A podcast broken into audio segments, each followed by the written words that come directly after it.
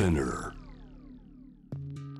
グローバーがお送りしております。J-Wave JAM THE PLANET さあ続いては海外在住のコレスポンデントに現地のニュースを届けてもらいましょう。 News from Correspondent 今日はカナダです、えー、東の方オンタリオ州のトロントにつなぎます。トロントの日本語ウェブメディアライフトロントの編集ライター。江藤修平さんよろしくお願いします。よろしくお願いいたします。えー、江藤さん、冬のトロント、今いかがですか？はい、えー、現在ですね、えっと、外の気温がマイナス、えー、7度ほどと非常に寒くですね、最近も雪も降ったので、ままさにこれからが冬本番という感じですかね。冬本番は皆さんどんな風にこう過ごすのが定番ですか？もう基本的には家から出ないというのがテーマです。とにかくそうなんですね。お外も厳しいから、お家の中で江藤さんはどんな風にしてカナダではあの遊ぶのが好きです？冬場はもうあの私の場合は料理をしたりが、えー、割と楽しみですね。そうなんだ。今日はね、うん、あのたまたまですがこの後出てくるニュースこれもお食事に関するニュースでは早速伺いましょう。最初のトピック教えてください。はい、えー、最初のトピックが、えー、カナダ初のミシュランガイド、えー、トロントからは13店舗、えー、選出という話題です。ねグルメのあのミシュランガイドカナダで初なんですね。はい、そうなんです。えー、こちら、えー、少し前の話にはなるんですけれども、今年9月13日に、えー、トロント版ミシュランガイドの内容が発表されまして、え13件のお店が星を獲得しました。えで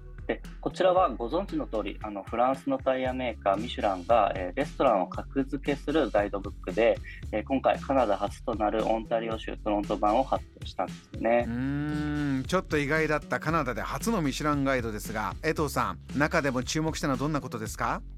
えー、特に注目だったのが、えー、星を獲得した13店のうちですねなんと5店舗が日本料理店だったんですよね。そうですか、えーはい、で、えー、実は今回の発表では最高ランクの3つ星をあの獲得したお店はなかったんですが唯一2つ星を獲得したのが、えー、日本料理店の寿司正樹斎藤、えー、さらに1つ星を獲得した12店のうち4店が、えー、炙り花あと懐石友禅橋本昇進ゆかしという地元の人々にも人気の日本料理店でした。あの今回星を獲得した日本料理店は地元の方も結構行くお店どんなお料理出してくれるんですか？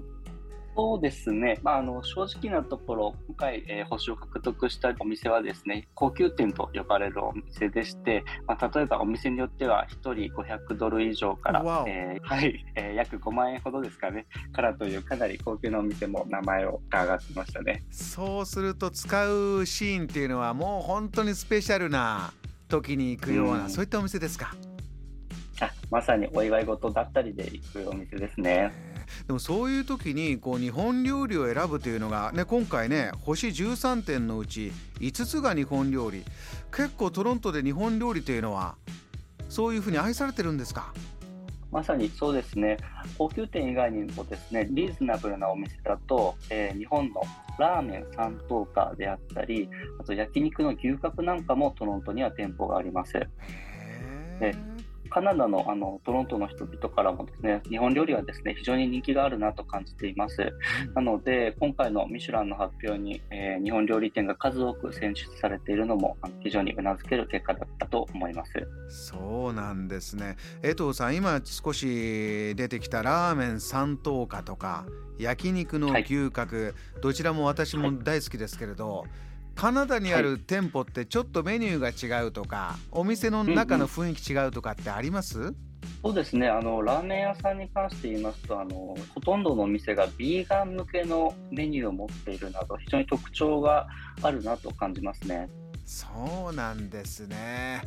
えー、カナダにもそういう独特のまたラーメン文化が始まるんでしょうか。ではもう一本ニュースご紹介お願いします。はい、えー、もう一つがエアカナダが4年連続で北米で最高の航空会社に選出という話題です。はい、教えてください。はい、えー、こちら、カナダのフラッグキャリアといえば、エアカナダなんですけれども、先日、グローバルトラベラーという、えー、アメリカを拠点とした富裕層向け旅行メディアの読者投票で、北米最高の航空会社に選ばれ、えー、4年連続の受賞となりました。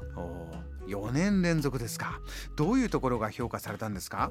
はい、えー、やはりですね、サービス面が、えー、評価されたのかなと思います、うん、えー、私も時々利用していますが、あの嫌な印象を受けたということがあこれまでないですね。あこの気になるところがないっていうのが意外とこれはすごいことですね。うんまさにそうですね、えー、また他にもですね今回エアカナダは3年連続でベストエアライキャビンクリンディネスにも選ばれています。でさらにですねエアカナダは11月から、えー、サービスのアップデートも行っておりまして例えば機内エンターテインメントコンテンツが25%以上増加しているということで、はい、一部の機内ではライブテレビが見られるようになったりあと Bluetooth オーディオ接続ができたりですね、えー、また機体の外に取り付けられたカメラから、えー、外の眺めが楽しめるようになったということなんですね。江藤さんえそれすごいですね。飛行機の外についてるカメラから見る空、はいご覧になったことあります？まだこれからか。あそうなんですよね。あの私もですね、今月末、年末ぐらいに、えー、利用予定があるので、こういった機内でですね、いろいろ楽しみが増えるんじゃないかなと、今からワクワクしています。そうですか、この年末年始、エアカナダで日本に一時帰国されるんですね。はい、あはい、そうなんです。はあ、今もう直行便あって羽田からも利用できたり大変便利にまた戻ってきているようですね。はい、まさにですね、あの直行便もありますので、まあ、なので、ぜひですね、日本の皆様にもこのエアカナダを利用して、あのトロントへ遊びに来ていただけると、私も大変嬉しいなと思います。いや